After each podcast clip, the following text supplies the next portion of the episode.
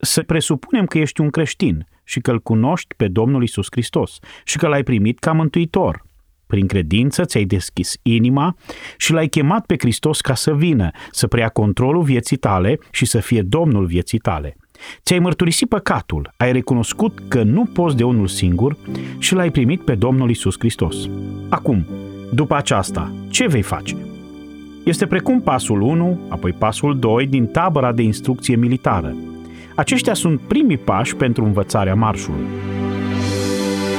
Bun găsit, dragi prieteni! Sunt Daniel Scurt și vă invit să ascultați programul Har prin Cuvânt.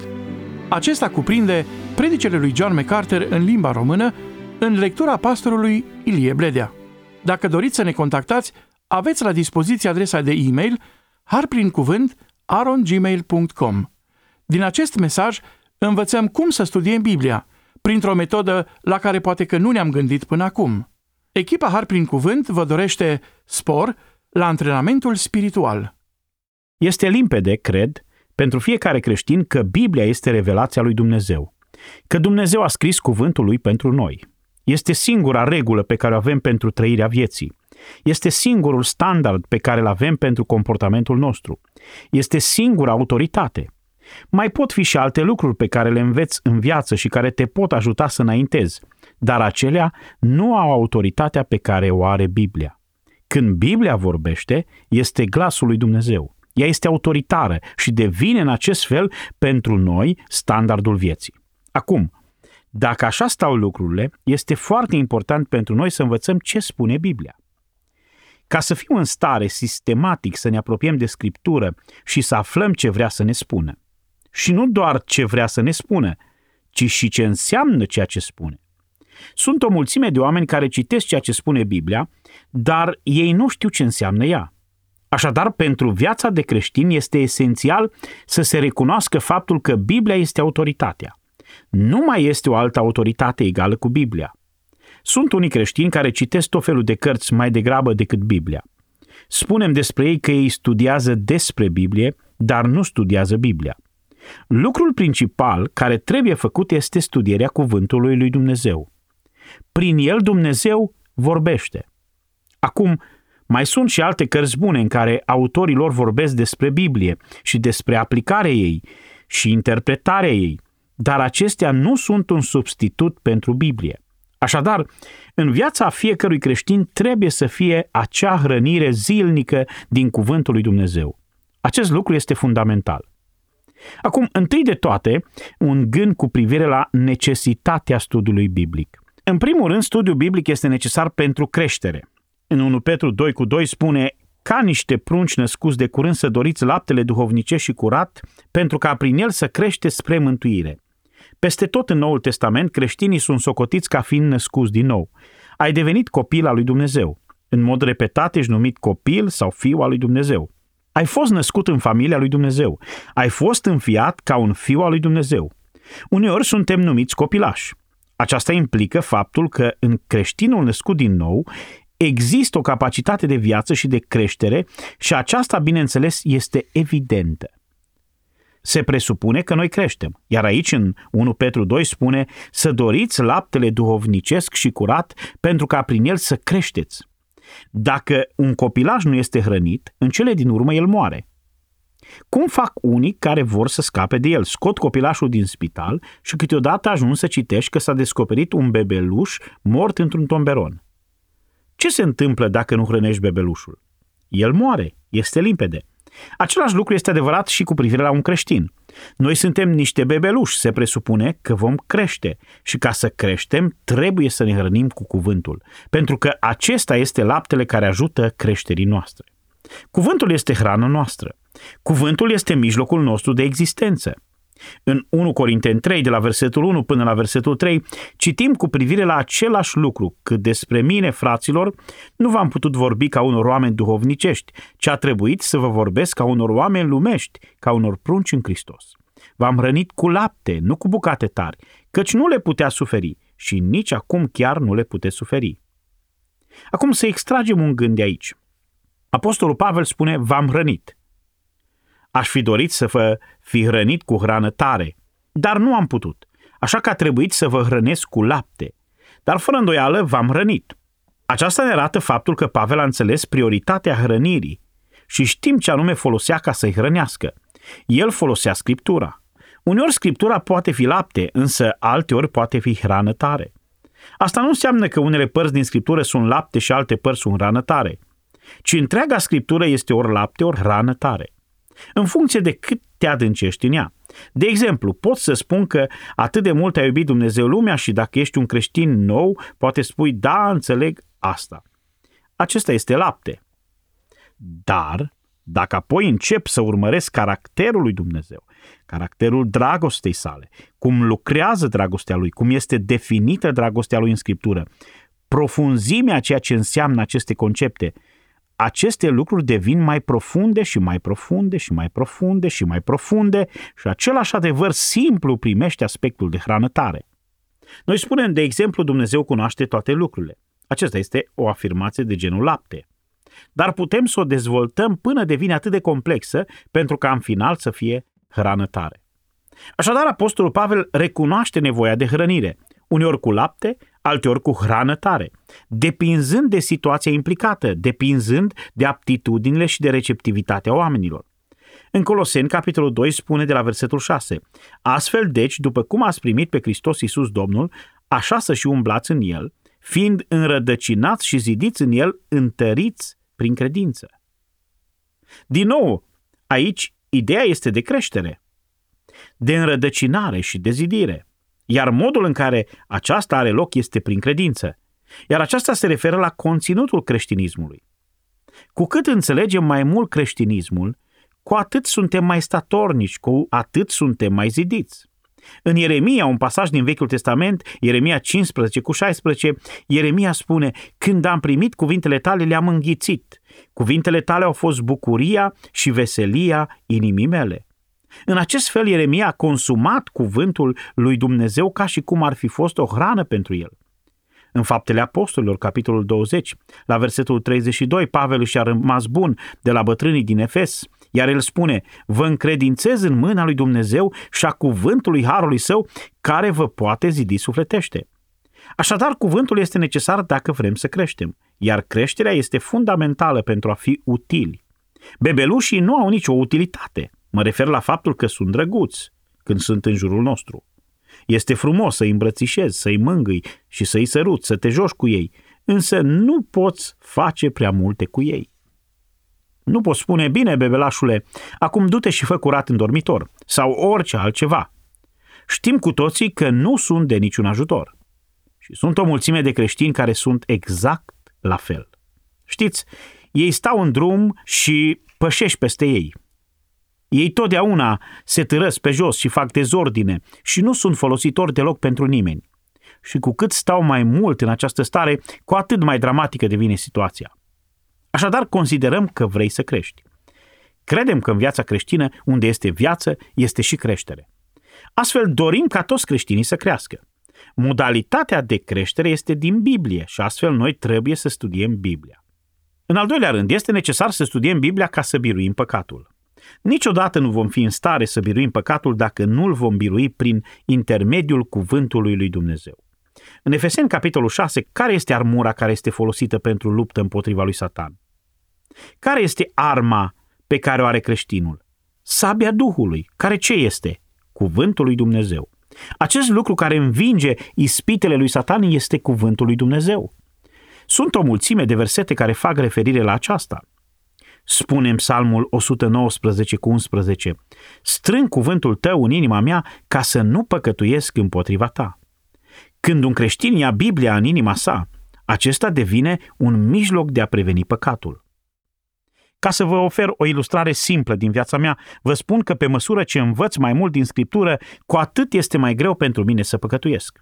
Știți, obișnuiam să păcătuiesc și îmi plăcea. Mă bucuram de păcat. Acum nu mai pot să păcătuiesc fără să mă gândesc la 15 versete biblice.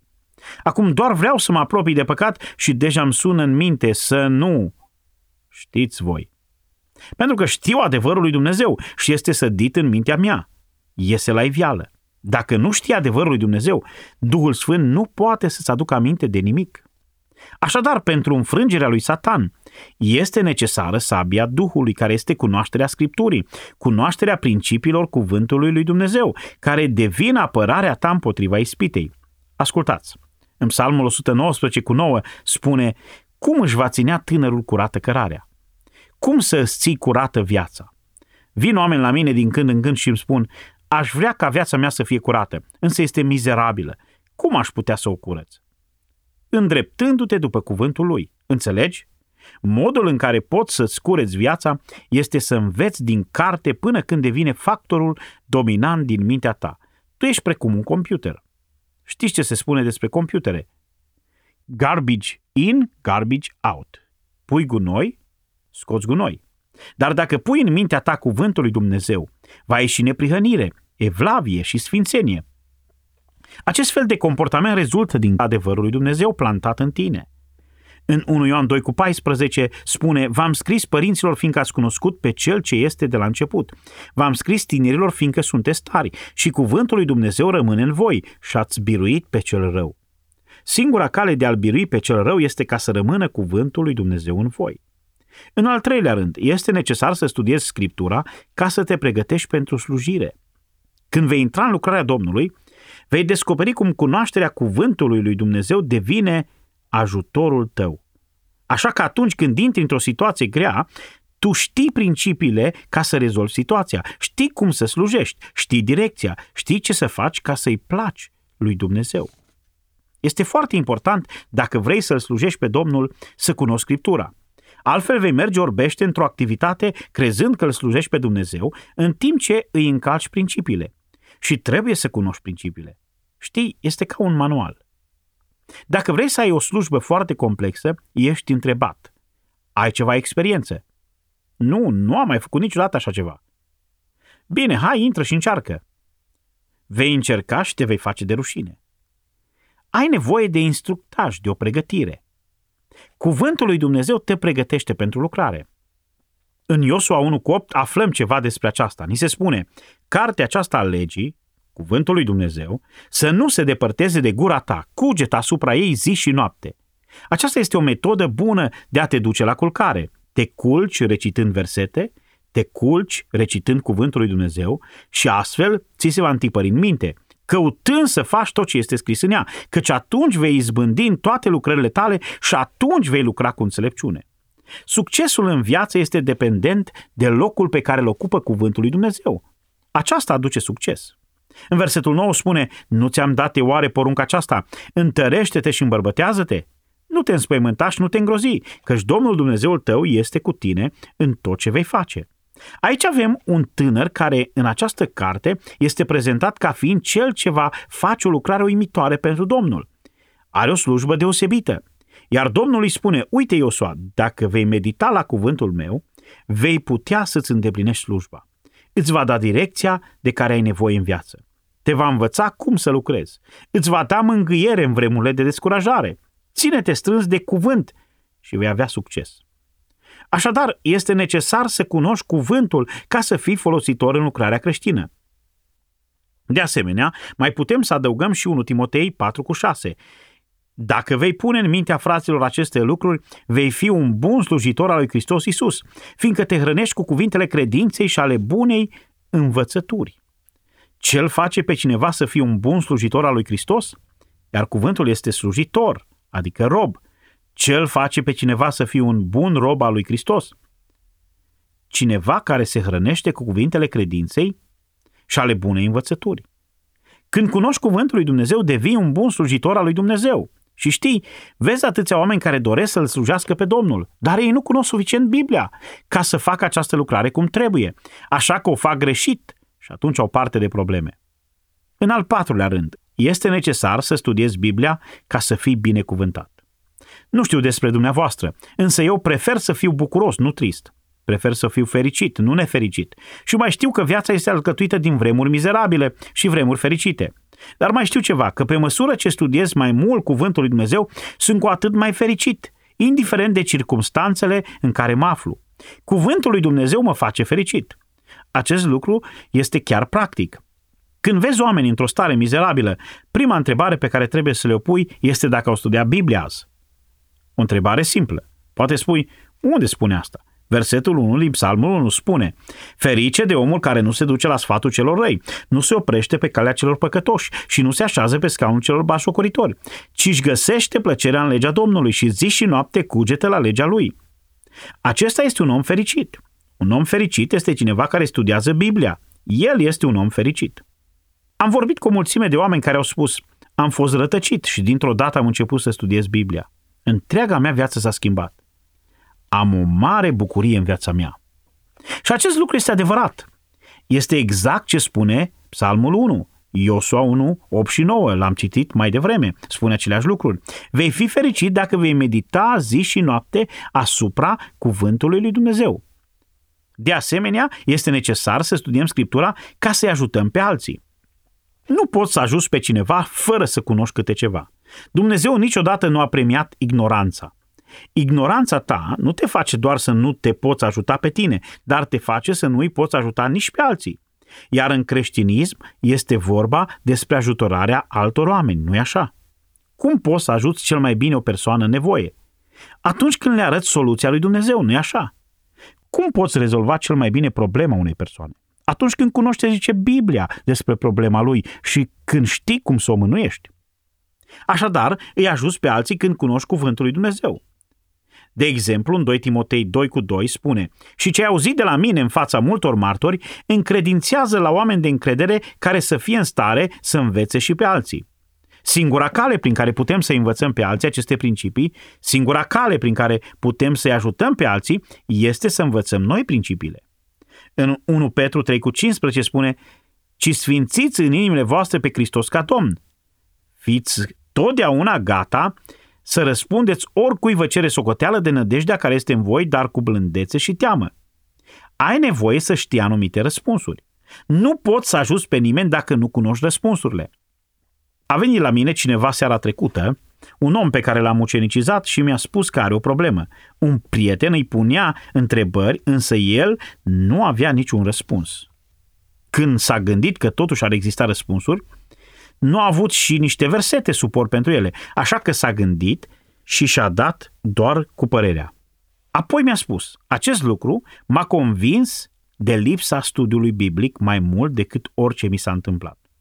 Așa că s-a dus, a scos Biblia și a început să studieze foarte silitor, pentru că a realizat că nu-și putea ajuta prietenul. Acum, aceste lucruri sunt de bază. Cum studiem Biblia? Ei bine, întâi de toate trebuie să fie o pregătire. Dacă vrei să citești Biblia, să studiezi Biblia, sunt câteva lucruri de bază pe care trebuie să le pregătești. Din nou, să privim la 1 Petru 2 cu 1. Versetul 2 spune că noi trebuie să studiem cuvântul ca să creștem.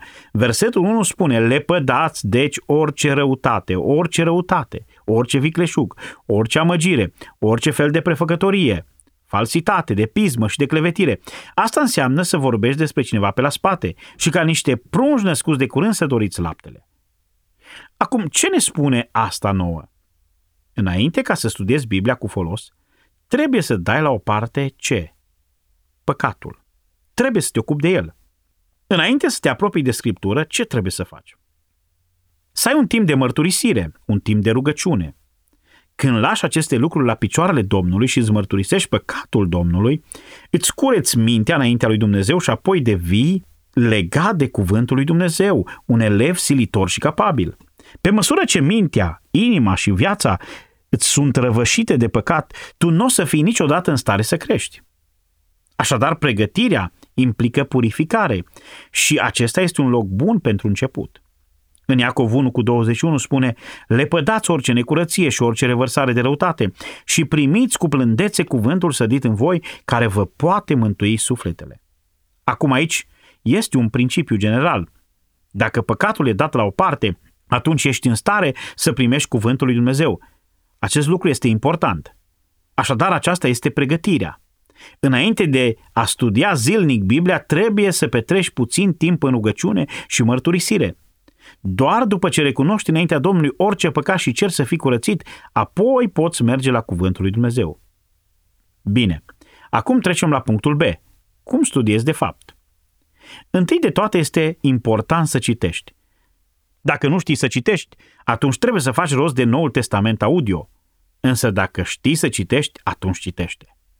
Și știi, trebuie să crezi că doar lecturarea Bibliei este un lucru extraordinar, pentru că Dumnezeu promite că îl binecuvintează pe cel ce citește Biblia. În diferite școli oamenii mi-au spus, da, însă unele părți ale Bibliei nu le înțeleg. Odată cineva mi-a spus, întotdeauna evit să citesc cartea Apocalipsa. Nu am citit-o niciodată pentru că este prea ciudată. Nu o înțeleg.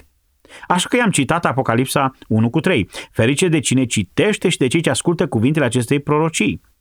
Vrei să fii fericit? Citește Apocalipsa. Este o fericire să citești Apocalipsa. Poate spui fericit? Cine ar putea să fie fericit citind toate lucrurile acelea oribile? Trebuie să citești până la capăt. Atunci vei fi fericit. Vei fi fericit când vei vedea că nu faci parte din celălalt grup. Apocalipsa poate fi o experiență foarte frumoasă.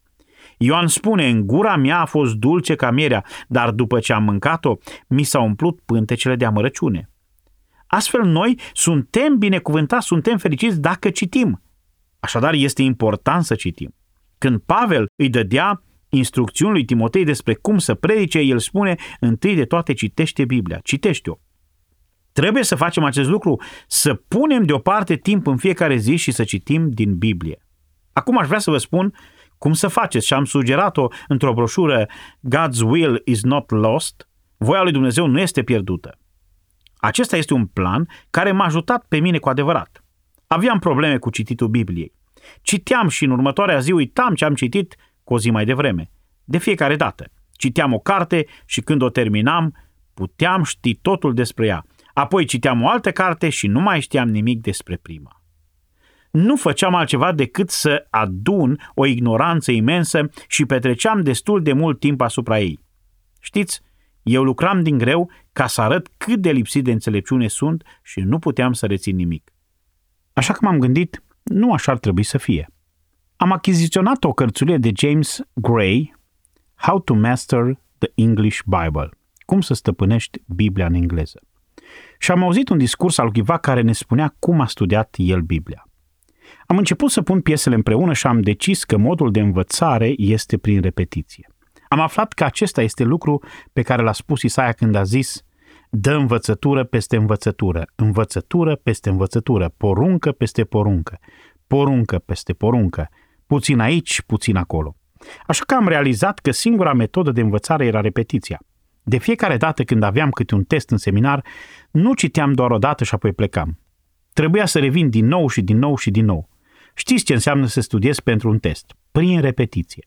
Și găsești tot felul de formule să-ți amintești lucrurile și ai tot felul de însemnări și semnale în mintea ta pentru că trebuie să-ți amintești lucrurile, iar repetiția te ajută să-ți amintești.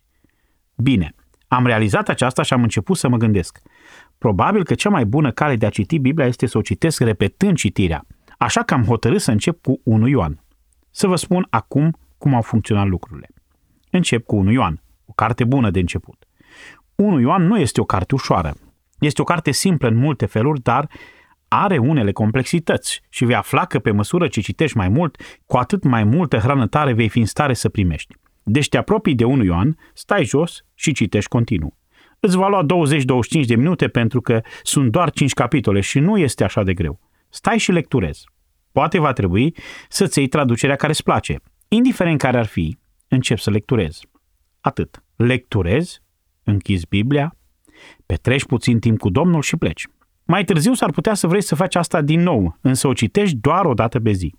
În cea de-a doua zi faci același lucru, iar în cea de-a treia, a patra, a cincea, a șasea, a șaptea zi faci același lucru. Faceți lucru timp de 30 de zile. În fiecare zi, timp de 30 de zile, citești un Ioan. La finalul acestor 30 de zile vei ști ce conține un Ioan.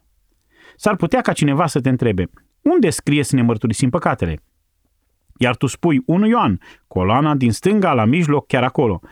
Știi, aceasta va fi în mintea ta. Dacă ți-a spune citează Roman 12 cu 1, care va fi primul lucru din mintea ta? Vei vedea o pagină, vei vedea o coloană și un titlu de capitol, nu-i așa? Pentru că mintea ta lucrează în imagini. Nu poți învăța fără o imagine mentală. Ceea ce este greu cu privire la memorarea din Biblie este că toate paginile arată la fel. Acesta este motivul pentru care eu colorez în Biblie. Fiecare pagină și are însemnările ei și văd acea pagină în mintea mea și mi-amintesc. Oamenii mă întreabă cum de mi-amintesc Scriptura. Aceasta este una din metode. Am mici însemnări în diferite locuri din Biblie, mici semne sau sublinieri sau linii întrerupte sau ceva care să-mi amintească. Înțelegeți? Orice numai să funcționeze. Așa că la finalul celor 30 de zile știu ce este în 1 Ioan. Poate altcineva zice, unde spune să nu iubim lumea, nici cele din lume? 1 Ioan 2 cu 15, pagina din dreapta, coloana din dreapta, în partea de jos, chiar acolo. Așa încep să cunoști ce este scris în 1 Ioan.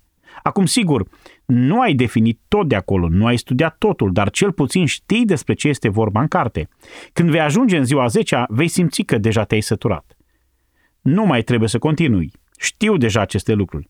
Dar continuă să faci și nu te opri până în ziua 30 și vei realiza că nu știi chiar atât de multe, pentru că pe măsură ce citești, cu atât mai profund devine. Mi amintesc că atunci când am început am citit 90 de zile, pentru că devenisem entuziasmat de 1 Ioan. Acum când închei 1 Ioan, mergi la Evanghelia după Ioan. Poate că spui, stai puțin, John, acolo sunt 21 de capitole, nu am atâta timp, nu-i nimic. Împarți cartea în trei secțiuni de câte șapte capitole și citești șapte capitole zilnic timp de 30 de zile. Iar apoi următoarele șapte capitole, de la 8 la 14 și apoi de la 15 la 21, înțelegi? În primele 30 de zile citești de la 1 la 7, din nou și din nou. Următoarele 30 de zile citești de la 8 la 14. Iar apoi în a treia serie de 30 de zile de la 15 la 21. La finalul celor 90 de zile ai finalizat Evanghelia după Ioan. Dacă te întreabă cineva, unde este femeia de la fântână? Știi unde este femeia de la fântână? Este în capitolul 4. Dacă cineva te întreabă despre Nicodim, este în capitolul 3. Dacă te întreabă cineva despre pâinea vieții, este în capitolul 6. Când cineva te întreabă despre păstorul cel bun, este în capitolul 10. Dacă cineva te întreabă despre eu sunt vița, este în capitolul 15. Rugăciunea de mijlocire este în capitolul 17. Prinderea lui Isus în capitolul 18, iar în 21 este restaurarea lui Petru, capitolul 20 este învierea și așa mai departe. Eu nu sunt un cercetător. Știți, am citit-o de 90 de ori. Ce mai așteptați? Ce vreau să spun este că acesta este rostul. La finalul a doi ani și jumătate ai studiat întreg Noul Testament. În doi ani și jumătate vei fi singurul de la tine de pe scară care a făcut aceasta, crede-mă. Doi ani și jumătate. Bine, oricum o să studiezi Biblia tot restul vieții tale. Ar fi bine să faci acest lucru învățând-o. Lucru frumos care va fi este că vei fi în stare să faci conexiuni. Când vei citi, vei spune, oh da, aceasta este în Filipen 2, oh, știu, aceasta este acolo. Foarte curând vei fi, vei înceta să mai fie o concordanță care șchioapătă. Unii spun în felul următor. Ei bine, nu știu unde este, dar am să mă uit la concordanța de cuvinte din spatele Bibliei și nu găsesc nici acolo nimic.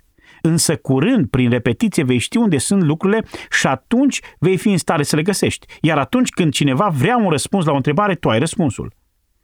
Gândește-te dacă ai fi început acum doi ani și jumătate. Nu este acesta un gând extraordinar? Acum, dincolo de citire, este important să o și studiezi. Ai citit timp de doi ani și jumătate, ai tot citit. Dacă doar ai citit-o și vii la biserică și asculți și vii la studii biblice și asculți, chiar este bine. Este un mod minunat de a începe. Însă din moment ce ai început să citești, vei vedea că ești în stare să o și interpretezi, pentru că Biblia se interpretează singură. Știți că așa interpretez eu Scriptura. Dacă doresc să interpretez un pasaj, mă voi duce la un alt pasaj sau la altele ca să explic acel pasaj. Doar prin citirea Noului Testament, din nou și din nou și din nou, vei putea face aceasta. Acum când ajungi la Vechiul Testament, să nu faci așa, citind cu repetiție, ci doar citește de la cap la coadă tot timpul. Nu încerca să-l citești repetitiv. Nu este același lucru care să aibă nevoie să fie făcut în acest fel. Este doar istorie și narațiune și poți să o înțelegi doar dacă îl lecturezi. Bine, din moment ce ai citit întreaga carte, poți să începi să o studiezi. Acum, cum studiezi Biblia? De exemplu, vreau să-ți dau o idee.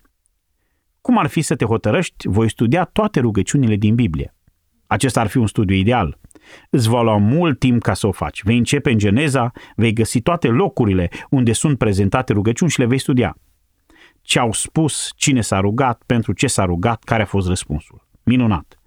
Poate vrei să spui, cred că voi studia toate rugăciunile apostolului Pavel. Ce studiu minunat ar fi! Poți să alegi orice temă vrei. Aș dori să studiez subiectul iertării. Te poți duce la librăria creștină și să cumpere o carte micuță care se numește Index pe subiecte și te poți uita după cuvântul iertare și îți poate spune despre fiecare pasaj din Biblie unde se discute iertarea. Și poți să le cauți, să faci un mic studiu asupra ei. Ar fi un lucru interesant. Aș vrea să mai sugerez și voi sugera unele lucruri imediat. Să iei notițe cu privire la unele cărți pe care ți le voi menționa imediat, pentru că ele îți pot fi de mare ajutor. Ai putea spune, de exemplu, vreau să aflu despre judecata lui Dumnezeu și voi studia, voi parcurge cartea Isaia și voi studia tot ce găsesc despre judecată. Atunci voi ști de ce judecă Dumnezeu și modul în care judecă și care este răspunsul. O altă modalitate de studiu biblic este studiul biografic.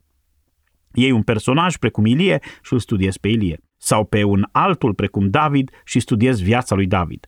Acest lucru este fascinant. Sau Iosif, sau găsești pe cineva neobișnuit, precum Ahitofel, sau ceva asemnător, cineva care este un personaj puțin ciudat. Sau studiezi un personaj despre care nu se vorbește prea mult în Noul Testament și încerci să sap puțin și să găsești tot ce spune Noul Testament despre el. Poate cineva ca Andrei, care nu este prezentat așa predominant ca alții.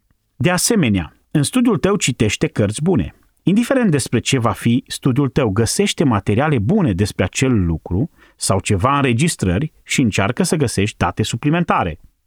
Avem aici o bibliotecă cu astfel de cărți și ar trebui să găsești o astfel de bibliotecă în zona în care te afli. O bibliotecă creștină bună de unde să poți să iei cărți sau unde doar poți merge și studia o anumită temă. De asemenea, sunt și înregistrări disponibile care pot suplimenta studiul și ar trebui să achiziționezi unele cărți bune. Nu cheltui mulți bani ca să cumperi genul de cărți creștine care sunt populare. Știi la ce mă refer. Acel gen de cărți pe care le citești odată din cauza recomandării cuiva și atât, după care le lași deoparte. Este în regulă dacă vrei să o împrumuți de la bibliotecă sau câteodată când cineva ți oferă sau vrei neapărat să cumperi una, însă încearcă să-ți construiești o bibliotecă formată din cărți de referință pe care le vei folosi din nou și din nou și din nou. De exemplu, este bine să ai o concordanță, nu cea din spatele Bibliei tale, ci una care să aibă mai multe informații decât aceea, pentru că aceea este foarte limitată. Sunt trei concordanțe majore. Sunt ușor de ținut minte. Cele tipărite de Strong, Young și Cruden. Strong pentru puternic, Young pentru tânăr și Cruden pentru brut. Eu am pe cea lui Cruden. De asemenea, o am și pe cea lui Strong. Însă, cumpără o concordanță în care poți găsi cuvinte. Este foarte important. De asemenea, este important să ai un index pe subiecte. Sunt multe pe această temă. A fost o carte broșată pe care am folosit-o a lui R. A. Torrey, primită cu ceva timp în urmă de la organizația lui Billy Graham. Mai este Monsters Topical Index și Naves Topical Bible. Sunt tot felul de indexuri pe subiecte și înseamnă că te poți duce la acea carte să îți spună fiecare verset despre orice subiect pe care tu dorești să-l studiezi. Îl poți găsi și afli tot ce există despre el. Într-adevăr, este un mare ajutor să ai indexurile. Un alt lucru pe care ți l-aș sugera este să ai un comentariu. Un comentariu este o carte ce îți explică înțelesul Bibliei. Sunt multe comentarii bune. Ți-l sugerez pe cel care este probabil cel mai simplu, pe care îl poate folosi un credincios, cel al lui Wycliffe. Wycliffe Bible Commentary. Comentariu biblic al lui Wycliffe. Un singur volum în care poți căuta orice pasaj din Biblie și îți dă o explicație sumară a ceea ce înseamnă. Foarte, foarte util. Un alt lucru cu privire la studierea Bibliei, care este foarte, foarte important. În timp ce studiezi, găsește pe cineva cu care să poți împărtăși ceea ce ai descoperit. Găsește pe cineva cu care să poți împărtăși ceea ce ai descoperit. Dacă ești părinte, acel cineva poate fi unul din copiii tăi sau poate fi partenerul tău. Dacă nu ai o familie încă, poate fi un alt creștin. Sau poate fi o altă persoană pe care ai adus-o la Hristos. Nu știu. Dar găsește pe cineva cu care să poți împărtăși informația. Altfel nu ești motivat deloc să înveți. Oamenii mă întreabă, cum pot să studiez atât de mult? Eu le spun, vin aici în fiecare duminică și sunt 3000 de oameni care spun, spune-ne ceva, MacArthur. Și ce să fac? Trebuie să spun ceva. Cel mai important motiv pentru ca să studiez Scriptura este responsabilitatea în lucrare. Trebuie să fiu credincios lui Dumnezeu ca să învăț pe oamenii pe care El mi-a dat. Dacă nu ai pe cineva pe care să-l înveți, atunci, într-adevăr, nu ai nicio motivație dincolo de tine însuți și uneori este greu să ții ritmul. Însă dacă în cuib ai un puișor care într-una își deschide gura și strigă după mâncare, atunci va trebui să fii responsabil și să-i dai ceva. Poate spui, bine, dar eu sunt un proaspăt credincios. Da, însă mai există și unul mai nou decât tine sau cineva care nici măcar nu e creștin și va trebui să-l înveți. Așadar, găsește pe cineva cu care poți să împărtășești ceea ce ai învățat. Poate este cineva care cunoaște mai multe decât tine. Credeți-mă, sunt oameni care știu mai puțin decât știu eu despre totalitatea Scripturii, care pot să mă învețe, pentru că au o înțelegere proaspătă a textului sau poate au văzut lucruri noi pe care eu nu le-am văzut niciodată sau poate văd aplicații noi în viața lor. Găsește pe cineva cu care să poți împărtăși. Un alt lucru important în studiere este să găsești un model pe care să-l urmezi. Găsești un model uman pe care să-l urmezi. E foarte important. Poate cineva ca mine, dacă mă știi suficient de bine, ca să poți vedea modelul din viața mea. Poate fi cineva precum învățătorul tău de la studiu biblic. Poate fi o persoană foarte duhovnicească pe care o știi foarte bine. Un alt frate sau o soră. Poate fi un alt păstor al bisericii. Pot fi oricât de mulți oameni. Însă găsești un model pe care să-l urmezi. Și va trebui să faci cumva, să legi o relație cu acel om ca să fii în stare să vorbești cu el și să te preocupi de lucrurile care sunt în viața lui și ți se pot aplica ție. Bine, să vedem o altă zonă despre cum se face studiu biblic, pregătire, citire, studiu și, în al patrulea rând, învățarea. Acum, ceea ce vrem să spunem prin aceasta este să ne supunem noi înșine învățării, învățării biblice de calitate. Aș dori să vă spun că aceasta nu este niciodată un substitut pentru studiu propriu. Să nu crezi că dacă ai venit la biserică și ai auzit o predică duminică dimineața și duminică după masa și ai mers la studiu biblic vineri, atunci nu mai ai nevoie să mai studiezi singur. Beneficiezi când ai învățătură, dar cel mai mare beneficiu îl ai atunci când ești învățat și când studiezi tu însuți. Poate spui bine, dar nu sunt creștin de multă vreme ca să pot studia de unul singur. Dacă ești creștin de 10 minute, e deja suficient. Dă-i drumul, începe. Asigură-te că te supui unui învățător, că vei fi într-un grup de studiu biblic, vei fi într-o biserică în care cineva te învață cuvântul lui Dumnezeu. Văd atât de mulți noi credincioși a căror singură orientare în creștinism este să meargă după staruri creștine. Știți, în seara asta îl vom avea pe cutare și cutare și cântă orchestra, el care a fost mântuit în mod minunat sau altceva. Și în acest fel ei se duc acolo și aud muzică creștină. Sau dincoace se difuzează cel mai recent film creștin. Iar dincolo este cel mai grozav pușcăriaș care s-a pocăit. Iar dincolo este cutare. Și oamenii se duc. Sunt un fel de vagabonzi. Ei călătoresc să vadă ceea ce se întâmplă. Tu supune-te unei învățături sistematice a cuvântului lui Dumnezeu într-un loc anume. Acest lucru este foarte, foarte important. Unul din lucrurile pe care le vedem adesea în creștinism este când cineva este mântuit. Dacă personalitatea sa are ceva care îl face să fie popular, comunitatea creștină îl va absorbi și va face din el un produs. Am vorbit cu cineva care era pe patul de moarte, care mi-a spus că viața lui creștină a fost distrusă pentru că a fost o celebritate. A fost mântuit, Comunitatea creștină l-a popularizat drept o celebritate care s-a pocăit și și-a petrecut restul vieții sale creștine mergând din loc în loc și spunând oamenilor cât de minunat este să fie o celebritate mântuită și nu a învățat niciodată un singur lucru despre ceea ce înseamnă viața creștină. În consecință, întreaga lui viață a fost frântă și a simțit o vină teribilă, teribilă din cauza păcatului din viața lui. Încerca să le spună oamenilor cât de minunat este să fie o celebritate creștină, dar adevărul a fost că se consuma în interior și nu creștea. Și aceasta este o problemă în creștinism. Nu îmi pasă dacă ești o celebritate. Și tu trebuie să te supui unei învățături și unei hrane solide oferite de niște oameni care sunt înzestrați de Dumnezeu și dați bisericii ca să te învețe pe tine. Este foarte important. Ei bine, aceasta este ceea ce am vrut să vă spun despre cum să studiez Scriptura. Și poate că a fost puțin mai lung decât în celelalte dăți, însă a fost așa pentru că subiectul este foarte important. Ați ascultat în lectura pastorului Ilie Bledea o predică din seria Tabăra de antrenament spiritual, din programul audio realizat de Ștefan Alexe.